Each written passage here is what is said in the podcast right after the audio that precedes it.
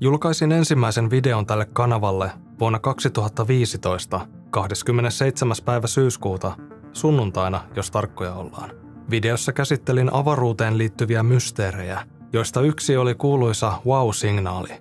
Vuonna 1977 Big Ear-teleskooppi vastaanotti selittämättömän voimakkaan radiosignaalin, jonka uskottiin olevan peräisin ulkoavaruuden tuntemattomilta seuduilta ja kenties jopa maan ulkopuolisen sivilisaation lähettämä. Nyt vajaa kahdeksan vuotta myöhemmin, niin hitto miten nopeasti aika juoksee. Pälkähti keskivertoa suurempaan päähäni sitten yllättävä ajatus, kuin selittämättömänä signaalina kirkkaalta tähtitaivalta, että mitähän tuolle klassiselle aiheelle mahtaa nykyään kuulua.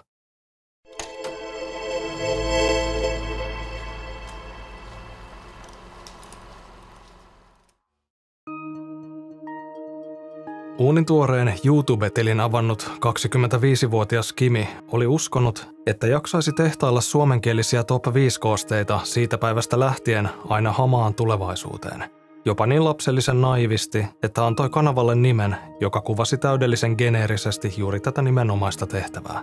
No tiedämme hyvin kuinka siinä sitten kävi, mutta toisaalta nykytilanne antaa mukavasti tilaa keskittyä tiettyyn aiheeseen syvällisemmin ja myös aiempaa vapaammin – ilman että siitä tarvitsee keksimällä keksiä juuri tarkalleen viisi mielenkiintoisinta avainkohtaa. Kävin siis alkuperäisessä videossa wow-signaalin melko nopeasti läpi, eivätkä kaikki ole luonnollisesti nähneet edes sitä, enkä itse suostu katsomaan sitä uudestaan mistään hinnasta. Joten mistä siis on kysymys? Vuonna 1963 Ohion osavaltioon rakennettiin suurikokoinen radioteleskooppi, joka klassisemman lautasmallin sijaan oli suunniteltu suorakaiteen muotoiseksi. Leveyttä kyseisellä järkäleellä oli huikeat 103 metriä ja korkeutta noin 33 metriä, joten teleskoopin lempinimi Big Ear, suuri korva, oli ilman muuta ansaittu.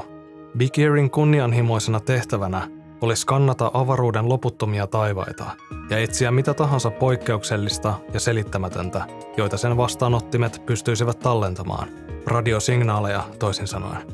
Radiosignaali saattaa kuulostaa termiltä, joka liittyisi pelkästään ihmisen keksimien laitteiden väliseen kommunikointiin, mutta nimitystä käytetään myös taajuuksista, jotka risteilevät syvällä universumin nuumenissa. Suuren korvan tarina tuli päätökseen vuonna 1998, kun eräs toinen taho osti tontin yliopistolta ja rakensi sen tilalle ihmiskunnan kannalta jotain vieläkin huikeampaa, nimittäin golfradan.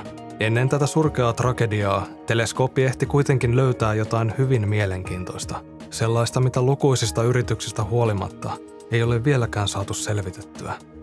15. päivä elokuuta vuonna 1977 Ohion osavaltion yliopiston professori Jerry Eman istui selailemassa paperiin printattua koodia, joka koostui numeroista ja kirjaimista – Kryptiseltä näyttävä koodi oli peräisin Big Ear radioteleskoopin tietokoneesta, nykysilmällä katsottuna varsin alkeellisesta sellaisesta, ja uutta koodia oli taas tarjolla paperitolkulla.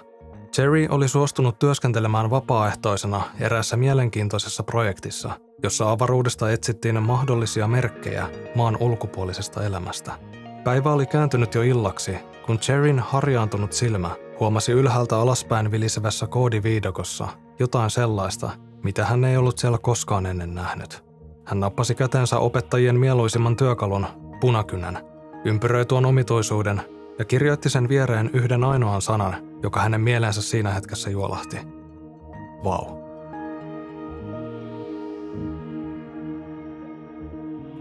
Vaikka Big Earin tulostama data näyttää ensisilmäyksellä sekavalta, sen logiikka on todellisuudessa melko simppeli – Yksittäiset numerot ja kirjaimet merkitsevät yksinkertaisesti vastaanotetun signaalin voimakkuutta. Aina kun teleskoopin antennit havaitsevat radiosignaalin jostain päin avaruutta, tietokone merkitsee sen voimakkuuden asteikolla yhdestä yhdeksään. Ja mikäli signaali on yhdeksää voimakkaampi, käytetään sen merkitsemiseen aakkosia. Yhdeksästä seuraava olisi siis kirjain A, seuraava B ja niin edelleen. Tuloste, jota Cherry oli sillä hetkellä silmäillyt, koostui suurimmaksi osaksi siitä tavallisesta. Paljon ykkösiä ja siellä täällä muutamia yksittäisiä isompia numeroita, mutta ei kuitenkaan mitään poikkeuksellista. Mutta kaiken tuon taustahälyn keskeltä se sitten löytyi. Se mitä he olivat kaiken tämän ajan etsineetkin. Kuuden merkin rykelmä. 6, E, Gu, U, J, 5. No se oli jo vähintäänkin poikkeuksellista. Kuten All That's Interesting-sivusto tietää artikkelissaan kertoa, merkkiyhdistelmän U-kirjain on jo hyvin korkealla aakkostaulukossa ja se tarkoitti signaalipiikkiä, joka oli yli 30 kertaa voimakkaampi normaalin avaruuden signaalimeluun verrattuna.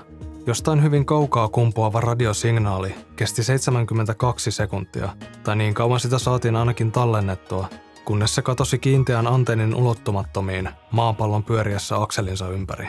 Datan perusteella he näkivät, kuinka signaali oli kasvanut huippuunsa ja laskenut sitten olemattomiin. Mystisen signaalin huippukohdassa radioteleskoopin sensorit olivat siis osoittaneet sattuman kaupalla juuri sinne suuntaan, mistä se oli todennäköisesti lähtöisin, Jousimiehen tähdistöön. Salaperäinen radiosäde osui pienen maaplaneetan pinnalla sijaitsevan 0,3 hehtaarin kokoiseen vastaanottimeen 46 vuotta sitten – eikä sitä ole sen koomin havaittu uudestaan. On siis yksi kysymys, johon hyvin moni haluaisi mielellään vastauksen. Mikä hitto se oikein oli?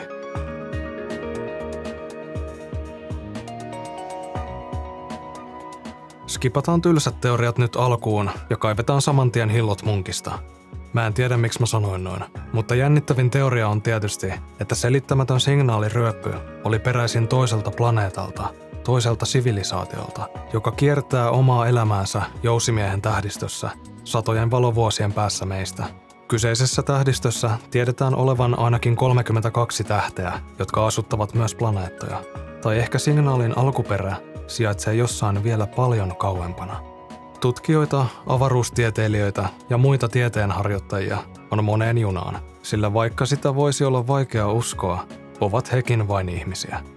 Osa heistä on tietysti sitä mieltä, että tämän tyyppinen ajattelu on vain turhanpäiväistä fantasiaa. On kuitenkin virkistävää huomata, että yllättävän moni tieteilijä suostuu toisinaan heittämään jalat pöydälle ja käyttämään korkeasti koulutettuja aivonystyröitään siihen, että miten jokin kaukaa haettu skenaario voisi teoriassa toimia, ilman että sitä hyväksyy suoraan totuutena. Sillä olettamuksella, että signaali olisi peräisin maan ulkopuoliselta sivilisaatiolta, on ehdotettu ainakin yksi mielenkiintoinen teoria, joka voisi selittää sen, miksi sitä ei ole havaittu uudestaan. Kenties muukalaiset haravoivat universumia omilla laitteillaan ja lähettävät signaalisädettä omalta planeetaltaan hieman samalla tavoin kuin majakka, joka heijastaa valoa oman kiinteän pisteensä ympäri. Signaali pyyhkäisi maapallon läpi 46 vuotta sitten ja jatkoi pysähtymättä matkaansa kohti universumin tuntemattomia seutuja. Kuinka kauan tämän niin sanotun majakan täysikierros sitten kestäisi ja milloin se suuntaisi valonsa taas meitä kohti? Ehkä satojen vuosien päästä, ehkä ei enää koskaan. Tai ehkä se on jo tehnyt niin, emmekä vain huomanneet sitä. Kyllähän tuo skenaario aika fantastiselta tosiaan kuulostaa, ja siinä tehdään paljon olettamuksia asioista, joista ei todellisuudessa ole tietoakaan. Pesun kestävää Fintop-materiaalia siis. Noin vuosi sen jälkeen, kun olin julkaissut videon Wow-signaalista, vuosikymmeniä kestänyt mysteeri oli kuuleman mukaan vihdoin viimein ratkennut. Mutta oliko sittenkään?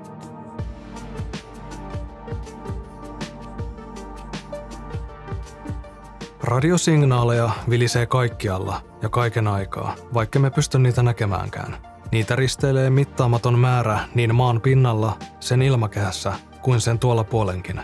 Eikö signaali voinut olla peräisin vain jostain arkisesta radiolähetyksestä tai lentokoneesta, joka sattui lentämään Big Airin antennien ylitse? Satelliiteista puhumattakaan. Teknisten laitteiden lisäksi, jos siirrämme katseen taas hetkeksi kaukaisuuteen, löytyy universumista ainakin yksi helppo ehdokas syypääksi, ja joista olen höpötellyt aikaisemminkin – Pulsarit ovat jättimäisien tähtien jäännöksiä, jotka pyörivät huikeaa vauhtia ja niiden magneettikenttä lähettää valtavia sähkömagneettisia pulsseja tasaiseen tahtiin ympäri kosmosta, vähän kuin majakka.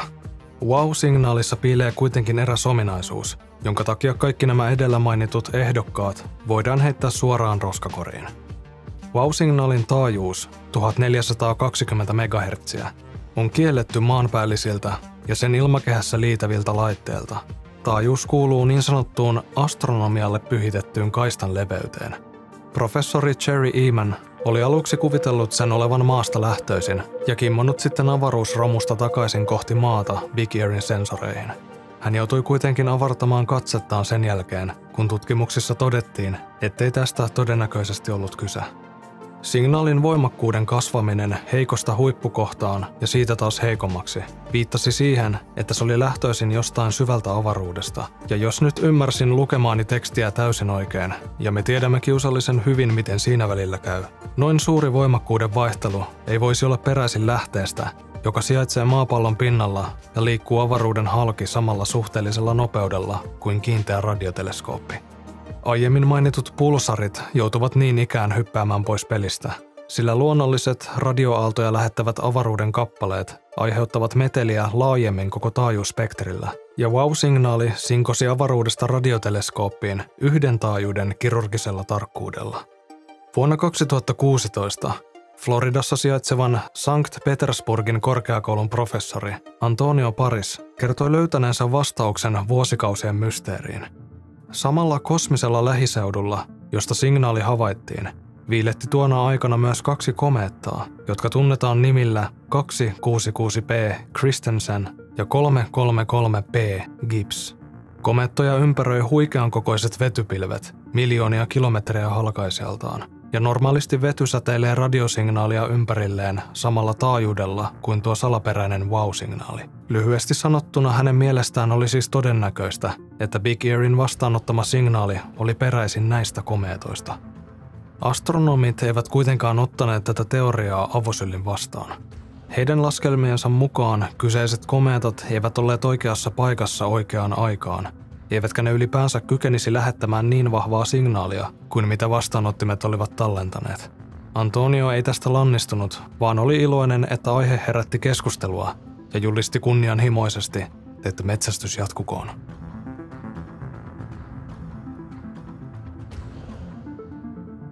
Tutkija, jos toinenkin, jatkoi siis alati harvenevan hiuskuantalonsa rapsuttelua, ja vuosia myöhemmin osa ryhtyi sitten miettimään, voisiko syyllinen löytyä tähdistä. Ja vuonna 2020 julkaistiin uusi artikkeli, jossa mies nimeltään Alberto Caballero kertoi löytäneensä auringon kaltaisen tähden wow-signaalin alkuperän suunnilta. Se sijaitsee Jousimiehen tähdistössä noin 1800 valovuoden päässä meistä ja on lähes täydellinen kopio omasta auringostamme. Mutta kuten Caballero itsekin tietää, tämä on vain arvaus, eikä sellaisenaan pysty ratkaisemaan wow-signaalin mysteeriä, ja tämän lisäksi koko ehdotus hylättiin myöhemmin, sillä ei ollut yksinkertaisesti mitään todisteita siitä, että tuo avaruuden kappale kykenisi lähettämään sellaisen signaalin, mikä Big Earin metalliseen korvaan tarttui. Mutta kuten hyvin tiedämme, avaruudesta löytyy kappaleita käytännössä lähes loputtomasti. Kysymys kuuluu, mikä niistä aiheutti wow-signaalin? Yksi astronomian suurimmista mysteereistä jatkaa elämäänsä, ja ehkä saamme vielä joskus tietää, mikä ihme maapallon pintaan kosahti vuonna 1977. Kiitos katsomisesta, kiitos jäsenille, ihmetellään taas ensi videossa.